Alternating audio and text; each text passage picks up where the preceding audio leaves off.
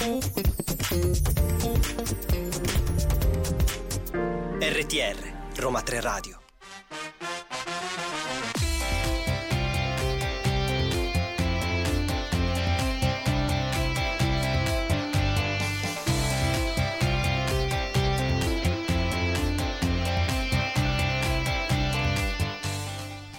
Buon pomeriggio a tutti, siamo di nuovo qui in onda in questa bellissima redazione di Roma 3 Radio per cominciare una nuova puntata di Listen to You, il programma diretto e curato dal centro Europe Direct dell'Università degli Studi Roma 3. Io sono Claudio Di Maio, con me c'è sempre Viviana Sacchetti, immancabile team del venerdì pomeriggio. Che bello incontrarti ogni venerdì qui in questa radio, soprattutto perché oggi abbiamo un programma veramente molto molto articolato. Di cosa parleremo, Viviana? Tu vuoi che venga qui solo per presentare la scaletta, Claudio? Di la verità. Ma perché come la presenti tu non la presenti nessuno. Lo so che ci vogliamo fare, expertise pura. E allora sai di che cosa parleremo? Parleremo dell'accordo provvisorio di bilancio del 2023, parleremo del rafforzamento dello spazio Schengen, in generale faremo un approfondimento sul bilancio, ma avremo poi due ospiti speciali, Nicola Vallinoto, presidente della sezione di Genova del Movimento Federalista Europeo, e Mario Leone, direttore dell'Istituto Altiero Spinelli, rispettivamente curatore e uno degli autori di un'opera meravigliosa che presenteremo oggi, ossia l'ABC dell'Europa di Ventotene. E quindi non vi resta questa volta di mettere le cuffie nelle vostre orecchie, ascoltare Listen to You e diamo spazio alla musica.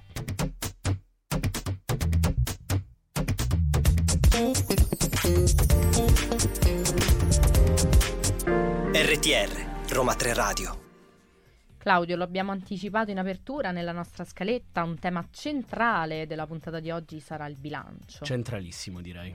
Facciamo i conti, insomma. Lo scorso lunedì i negoziatori del Parlamento e del Consiglio hanno raggiunto un accordo provvisorio sul bilancio per il 2023, concordando per il momento 186,6 miliardi in stanziamenti di impegno e 168,7 miliardi in stanziamenti di pagamento.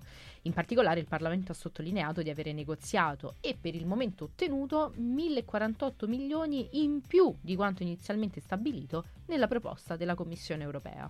Direi un ottimo risultato per l'istituzione che rappresenta i cittadini dell'Unione Europea. Infatti i parlamentari hanno richiamato l'attenzione sulla necessità di investire maggiori fondi in alcuni settori definiti come vitali, ossia la crisi energetica, la ripresa post-pandemica e il rafforzamento delle transizioni verde e digitali, due argomenti che chi ascolta Listen to You è abituato a sentire ogni venerdì.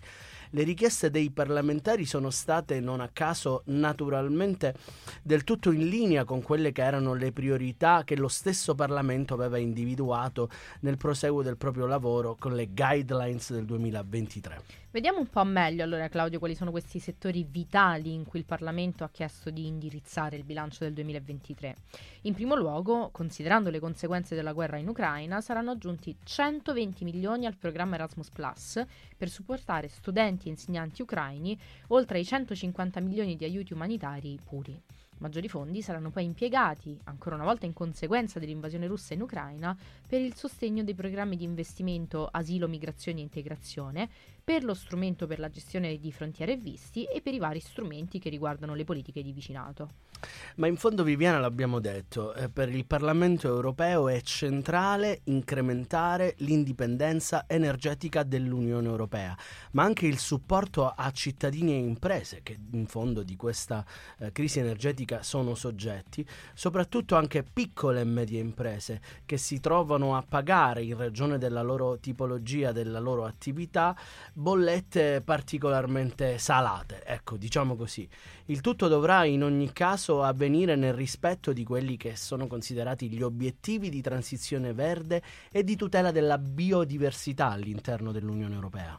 Ne deriva dunque l'intento di incrementare i fondi per i programmi di ricerca Horizon Europe, del programma Connecting Europe Facility, che supporta la costruzione di reti europee transnazionali sia per il trasporto che per l'energia, e più in generale un incremento dei fondi per il programma LIFE, di cui vi abbiamo anche presentato alcuni bandi aperti nelle nostre scorse puntate. Cosa importante, il Parlamento ha chiesto il reinserimento di 200 milioni di euro che lo stesso Consiglio aveva ritenuto di ridurre sui fondi del programma EU for Health, e ne ha ottenuti ulteriori 7,5 di milioni per meglio sostenere i sistemi nazionali sanitari in considerazione del perdurare della pandemia da Covid-19.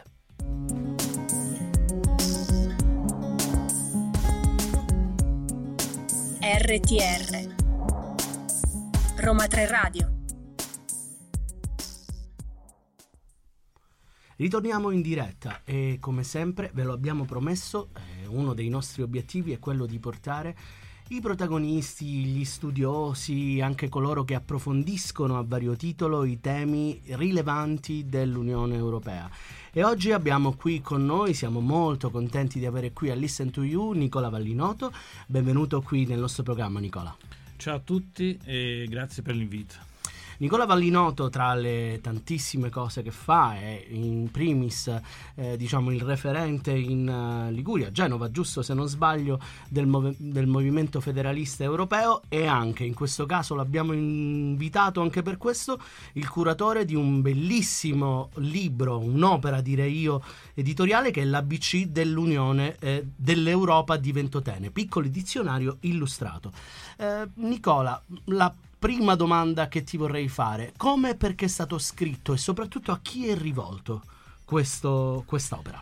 Beh, quest'opera è rivolta ai giovani, e dovete sapere che questa idea è nata un po' di anni fa, nel 2016, a Ventotene, perché io sono originario di Ventotene, e nel 2016 Ventotene è andata nelle prime pagine di tutti i giornali e di tutte le televisioni, perché è stato organizzato un vertice trilaterale fra Francia, Germania e Italia. Non so se vi ricordate, Renzi, Hollande e la Merkel andarono a Ventotene e pagarono un tributo alla tomba di Spinelli.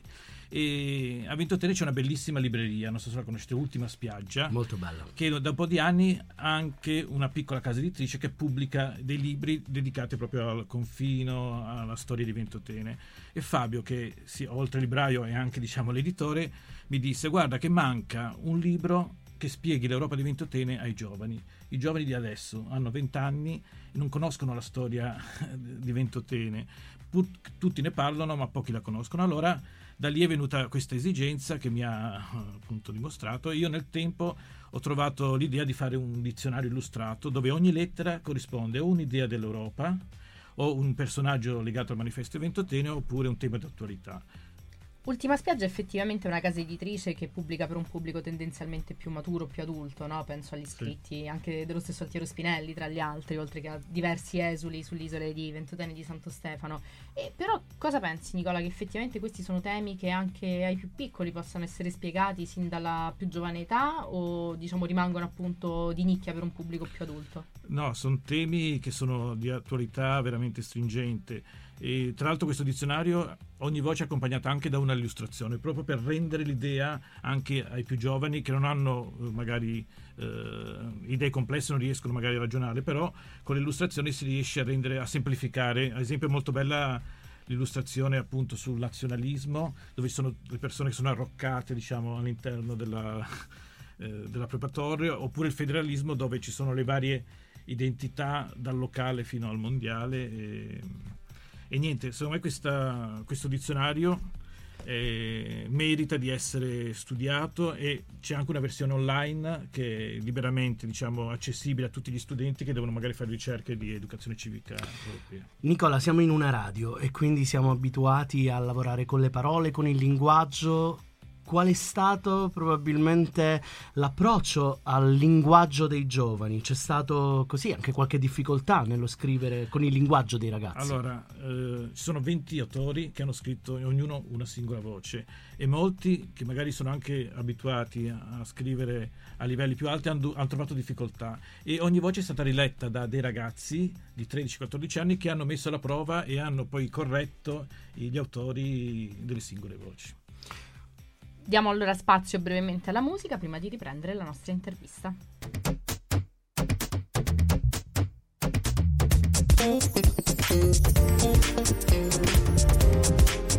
RTR, Roma Tre Radio.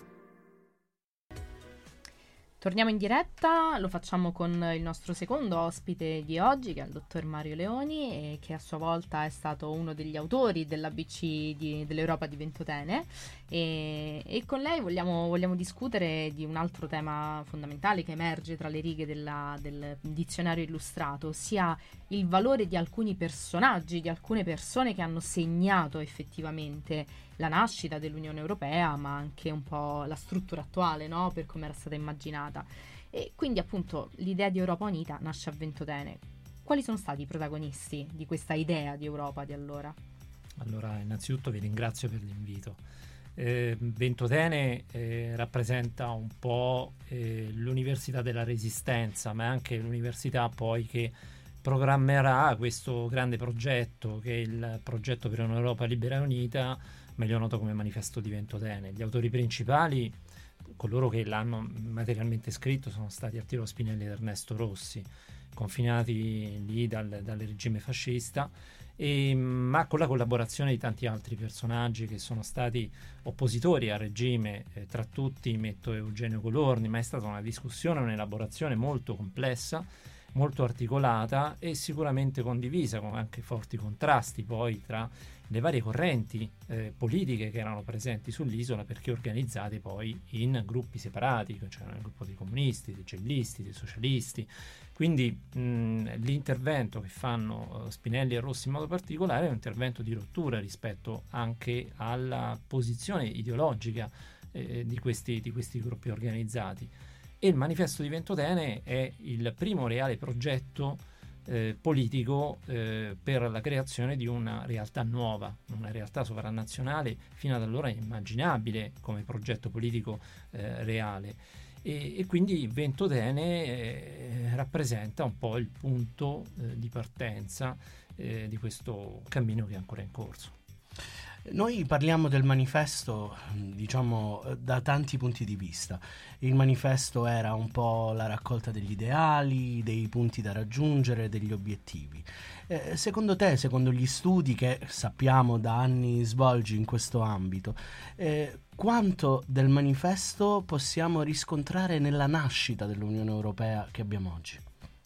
È una domanda che mette in imbarazzo, perché la risposta dovrebbe essere più platealmente, se vogliamo, euforica, ma non può essere così, perché il manifesto è ancora molto inattuato. Ripeto, come concluso prima, è un cammino che ancora stiamo facendo, senza dubbio. Il manifesto però getta le basi politiche per un obiettivo concreto. Come diceva anche Spinelli, non è un qualcosa di campato in aria, ma deve essere realizzato attraverso l'opera degli uomini. La realtà dei fatti è che comunque una buona parte del progetto del Manifesto di Ventotene è stato realizzato nel campo della politica monetaria. Quindi abbiamo la BCE, la Banca Centrale Europea, un'unica moneta in tutto il territorio di quei paesi che ovviamente sono entrati nell'euro, ed è una gamba. Ora bisognerà realizzare anche le altre gambe. Ovviamente bisognerà creare una politica europea vera, sovranazionale, per quanto riguarda altre competenze, come ad esempio la politica economica, la politica estera, la difesa comune. Benissimo, io credo che effettivamente il libro sia uno strumento non solo di consultazione di queste idee, ribadiamolo, per i più giovani, l'ABC dell'Europa di Ventotene, ma anche la possibilità per avere un approccio diretto con queste questioni. Due battute al volo. I giovani credi che si avvicineranno facilmente a queste cose? I giovani sono già molto vicini a queste cose. E non hanno un'ulteriore necessità di approfondimento, perché i giovani sono nati europei, sono già cittadini europei, e questo è un grande vantaggio.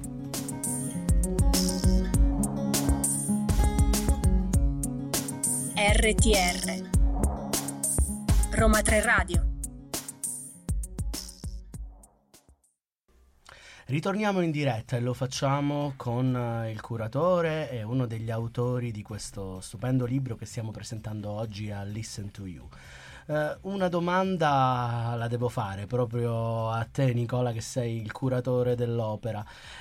L'Unione Europea, lo sappiamo, si è costruita tra grandi idee e grandi anche passioni, anche diciamo tra virgolette tra di loro contrapposti: nazionalismo, federalismo, pace, democrazia, libertà, in quel momento storico, e quindi anche lo sviluppo di queste idee.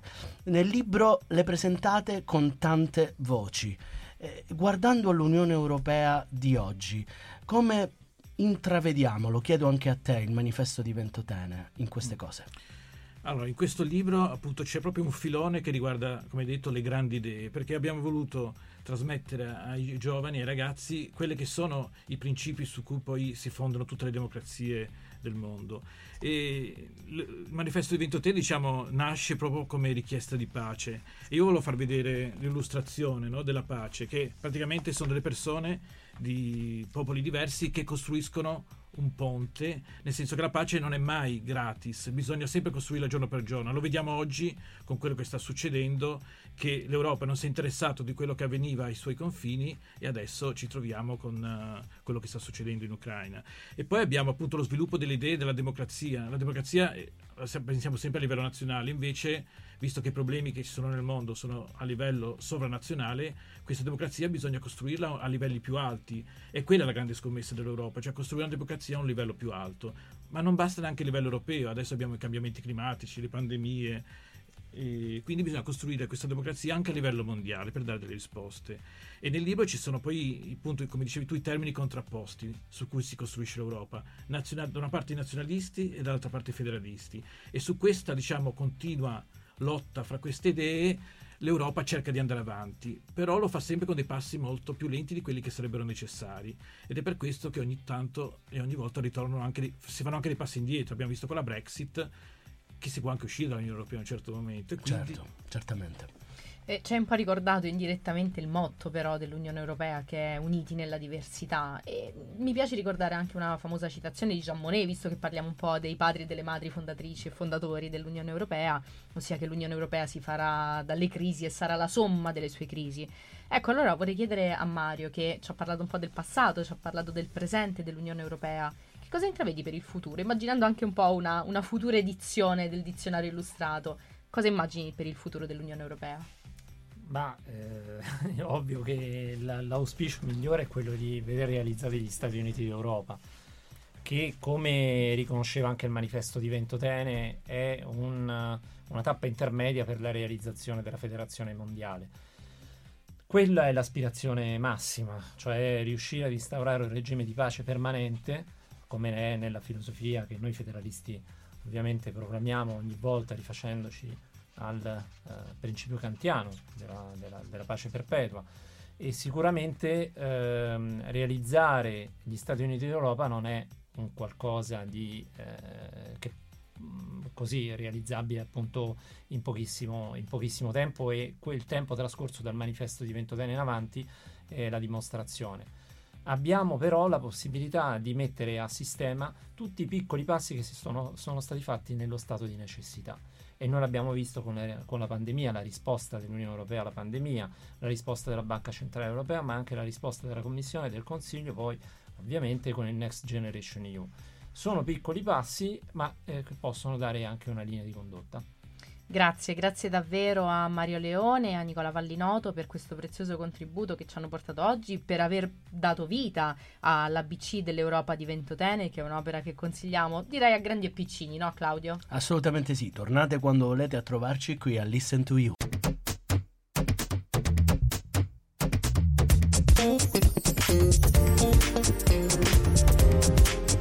RTR, Roma Tre Radio. Ritorniamo in diretta qui a Listen to You con un argomento che a me sinceramente, Viviana, te lo devo dire, mi piace molto. Mi piace anche il fatto che lo abbiamo inserito in scaletta quest'oggi. Bulgaria, Romania e Croazia sono pronte ad aderire allo spazio Schengen. Questa cosa veramente ci piace. Infatti la Commissione Europea ha invitato il Consiglio lo scorso 16 novembre ad adottare senza ulteriori indugi le decisioni necessarie per consentire, a Bulgaria, Romania e Croazia di partecipare permanentemente allo spazio di libera circolazione, detta appunto Schengen. In una comunicazione adottata mercoledì, la Commissione ha fatto il punto su validi risultati ottenuti da questi tre Stati membri nell'applicazione proprio delle norme dello spazio Schengen. Ma io so perché ti piace questo argomento, Claudio, perché lo segui da parecchi anni, e sono tanti anni infatti che questi Stati hanno contribuito in modo significativo al buon funzionamento dello spazio Schengen, ed è stato infatti riconosciuto proprio di recente dalla Commissione. Lo hanno fatto in particolare durante la pandemia, più di recente anche poi di fronte alle conseguenze senza precedenti della guerra in Ucraina. Sebbene siano già parzialmente vincolati dalle norme Schengen, i tre Stati non beneficiano ancora pienamente dai vantaggi che derivano dall'appartenenza a questo spazio, in quanto sono ancora soggetti ai controlli alle frontiere interne. Aderire a pieno titolo allo spazio Schengen è un requisito per tutti questi Stati membri, che dovrebbero pertanto essere autorizzati a farlo in quanto soddisfano le condizioni necessarie. Ma quali sono, Claudio, i vantaggi che deriverebbero dall'adesione di questi paesi allo spazio Schengen? A mio avviso sono vantaggi molto ben definiti, ma diciamolo a beneficio di tutti i nostri ascoltatori. Uno spazio Schengen allargato potrà rendere l'Europa più sicura in primis, perché rafforza la protezione delle nostre frontiere esterne comuni e le rende più efficaci anche per esempio in temi come la cooperazione in termini di polizia.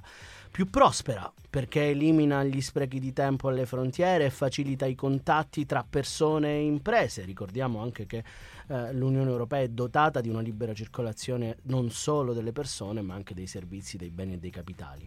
È anche più attraente, ampliando notevolmente quello che è il più grande spazio comune al mondo, senza controlli appunto proprio nelle frontiere interne.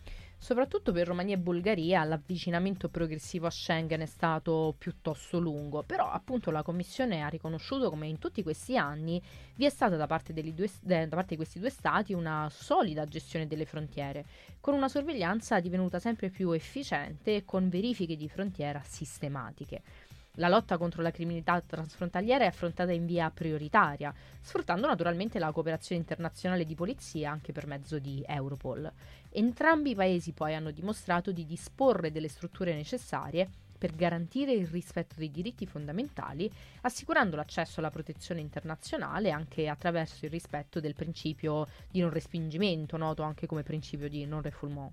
Esatto, ma poi soprattutto entrambi gli Stati hanno completato con successo il processo di valutazione Schengen già nel 2011. Il Consiglio quindi ha riconosciuto il completamento del processo di valutazione in due conclusioni distinte, ma per oltre 11 anni non ha preso alcuna decisione sulla soppressione delle frontiere interne. Considerato il tempo trascorso, che è molto, al fine anche di rafforzare la fiducia reciproca nel riconoscimento dello sviluppo delle norme Schengen dal 2011, nel marzo del 2022 la Bulgaria e la Romania hanno rilasciato una dichiarazione comune in sede di Consiglio. Ecco, quindi vediamo un po' meglio di che cosa si tratta, Viviana. Sì, i due paesi hanno invitato un gruppo di esperti su base volontaria con il coordinamento della Commissione per esaminare l'applicazione degli ultimi sviluppi delle norme di Schengen, e appunto proprio alla luce della bella considerazione che la Commissione ha avuto, no, Claudio, dei lavori di entrambi questi paesi e dei risultati esemplari che hanno portato nell'attuazione delle norme Schengen, sotto la guida della Presidenza Ceca, il prossimo 8 dicembre il Consiglio Giustizia e Affari Interni voterà sulla piena adesione della Bulgaria, della Romania, ma anche della Croazia allo spazio Schengen, senza più appunto controlli alle frontiere interne.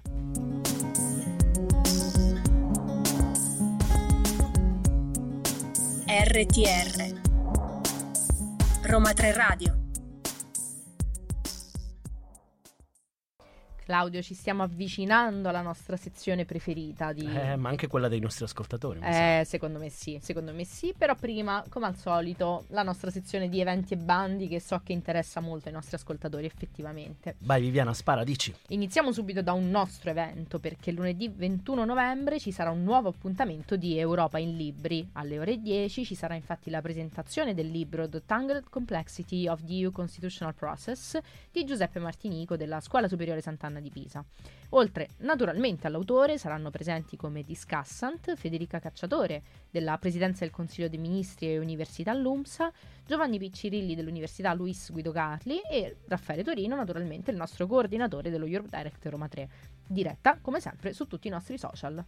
Ma giovedì 24, segnatelo sui vostri taccuini, ci sarà il terzo e ultimo incontro del ciclo dei webinar Intersezioni, sfide, storie, soluzioni di economia circolare, sul tema, un tema molto importante, la plastica riciclata, che rende avvio le modifiche normative intervenute nel settore per presentare alcune esperienze di recupero proprio della plastica e trasformazione in materia prima secondaria, inclusa per esempio la fibra tessile riciclata derivata dal recupero della plastica proveniente dal mare.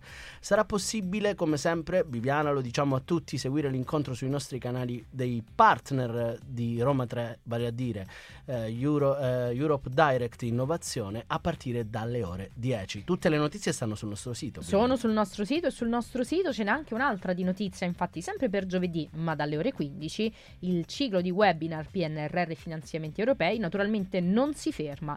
Il terzo incontro avrà ad oggetto la governance del PNRR, fa seguito ai due precedenti incontri che sono sicura, Claudio, che tu hai seguito ma che puoi recuperare sul nostro canale YouTube. Già, bravissimo, e anche su quello Facebook per te che sei moderno. Brava. Dove abbiamo parlato di Next Generation EU e della struttura del PNRR.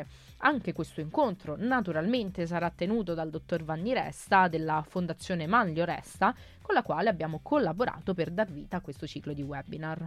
Ma passiamo ai bandi, sapete che poniamo un po' di attenzione in più su questo. La DG Reggio della Commissione Europea ha pubblicato il bando 2022 per il sostegno a misure di informazione sulla politica di coesione dell'Unione Europea. L'obiettivo di questo bando è quello di fornire sostegno alla produzione e diffusione di informazioni e contenuti proprio relativi alla politica di coesione europea, incluso anche il Fondo per la Transizione Giusta, il piano di ripresa per l'Europa e lo strumento di sostegno tecnico, appunto, di questo fondo.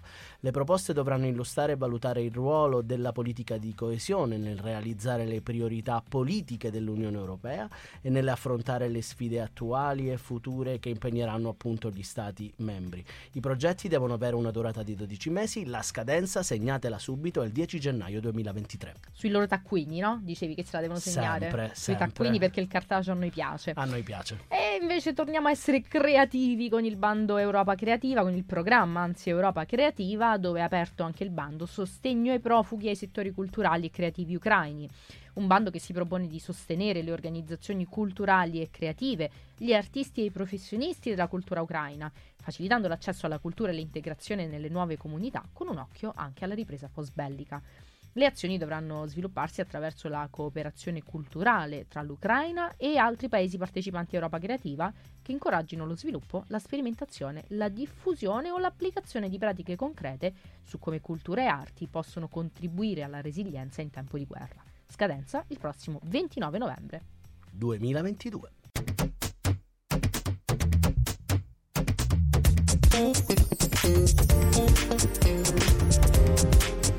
RTR Roma 3 Radio. Claudio? Dimmi, Viviana, perché me lo chiedi così? Io già ti vedo con questa faccia interrogativa. Siamo già arrivati. Tu sai? Io so, diciamo che cerco di sapere. Momento filosofico, perché è il momento di la sai. Il nostro vero falso sull'Unione Europea. E abbiamo parlato di bilancio, sai, questo può essere un argomento abbastanza spinoso comunque. I soldini. Ma secondo me, Claudio, il bilancio dell'Unione Europea lo decidono solo i governi, ma ti dirò di più, i governi dei paesi più grandi dell'Unione Europea. Ho ragione, eh? Allora, Viviana, io lo so che tu ti impegni ogni settimana per trovare una domanda, diciamo, che possa avere una risposta positiva. Invece anche stavolta è falso, Viviana. È falso, infatti, non solo non ci sono stati che prevalgono sugli altri all'interno dell'Unione Europea, ma il ruolo più importante è proprio quello del Parlamento Europeo. Ma spieghiamolo bene ai nostri ascoltatori. Spieghiamo soprattutto di che cosa si tratta. I bilanci annuali dell'Unione Europea si inseriscono nei limiti di spesa, i cosiddetti massimali, stabiliti dal quadro finanziario pluriennale. Segnatevi questo acronimo QFP, il bilancio a lungo termine dell'Unione Europea. Di norma l'Unione Europea elabora un bilancio annuale inferiore per poter far fronte per esempio ad eventuali spese impreviste o a condizioni geopolitiche, come abbiamo visto, che possono essere cangianti. Il bilancio annuale garantisce che l'Unione Europea riceva le entrate necessarie a finanziare le proprie spese, e nel bilancio annuale l'UE ha entrate e spese davvero particolari, che devono risultare sempre in pareggio. Ecco Claudio, io lo voglio sottolineare da subito: il 94% del bilancio dell'Unione Europea finisce direttamente nelle tasche dei cittadini, delle regioni, delle città, degli agricoltori e degli imprenditori.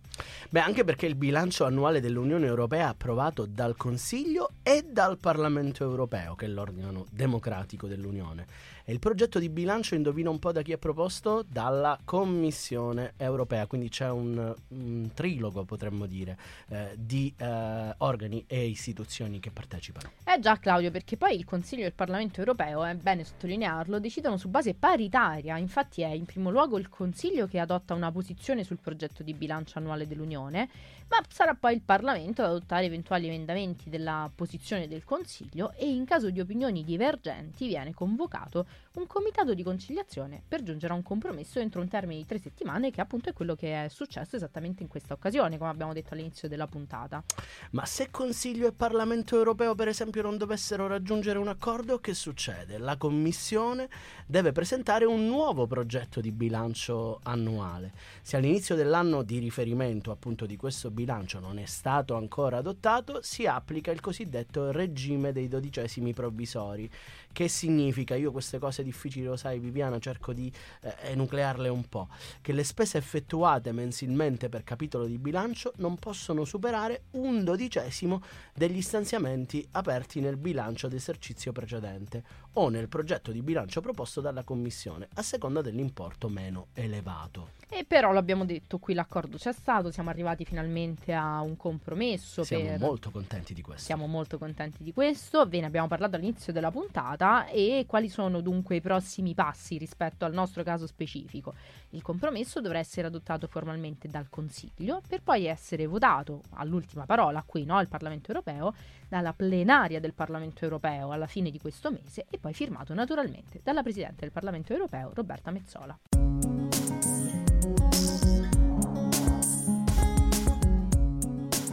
RTR Roma Tre Radio. Claudio, possiamo dirlo che siamo veramente contenti di questa puntata? Certo, abbiamo parlato anche di bilancio, di soldini dell'Unione Europea. Sì, ma soprattutto abbiamo avuto 2 ospiti graditissimi, direi, che ci hanno presentato davvero un'opera importante e rara, no? Nel panorama letterario. Comunque. Assolutamente, ricordiamolo, la ABC dell'Europa di Ventotene. Esatto, con i nostri ospiti Nicola Vallinoto e Mario Leone, che ringraziamo ancora per essere stati qui ai nostri microfoni. Che dire Claudio, non ci resta che innanzitutto ringraziare chi ci ha assistito anche oggi, ossia Pierpaolo, Francesca e come sempre Oriella, che come piace dire a me, come piace dire a lei anzi, ci supporta e sopporta. E poi non ci resta che dare appuntamento alla settimana prossima, ogni venerdì qui su Roma 3 Radio, ma anche quando vorrete alla sede fisica del nostro Europe Direct in via Ostiense 159. Un grande e caloroso abbraccio da Claudio Di Maio e da Viviana Sacchetti. Ciao.